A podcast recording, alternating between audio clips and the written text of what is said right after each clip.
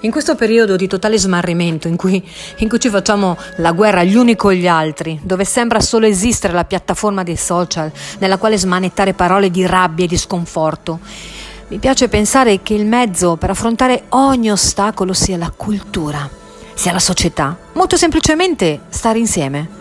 L'unione può creare dubbi, superare pregiudizi, giudizi.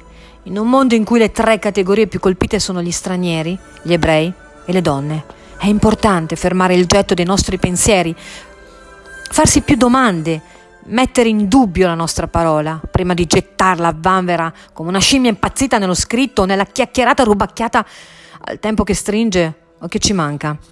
Stare uniti e insieme, scambiandoci pensieri, mettendoli in discussione in questo rogo, nel mezzo della foresta, in un labirinto contorto, potrebbe essere uno strumento efficace di supporto e di sopravvivenza, o meglio, per vivere nell'amore. Con molta probabilità non risolveremo niente, il rogo continua nella sua fiamma ardente, nell'attesa della strega da bruciare.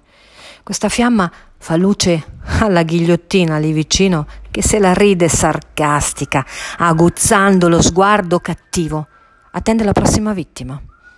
Noi saremo lì ad osservare, impavidi, fermi, coraggiosi, a discutere, a mettere il dubbio, il punteggio, il puntino sulle i, la virgola. La nostra immaginazione forse ci aiuterà, magari aiuterà qualcun altro a vivere nell'amore. Chissà, magari la nostra anima volerà lontano, nell'immensità, e vedremo mondi nuovi, sconosciuti. Lì saremo liberi.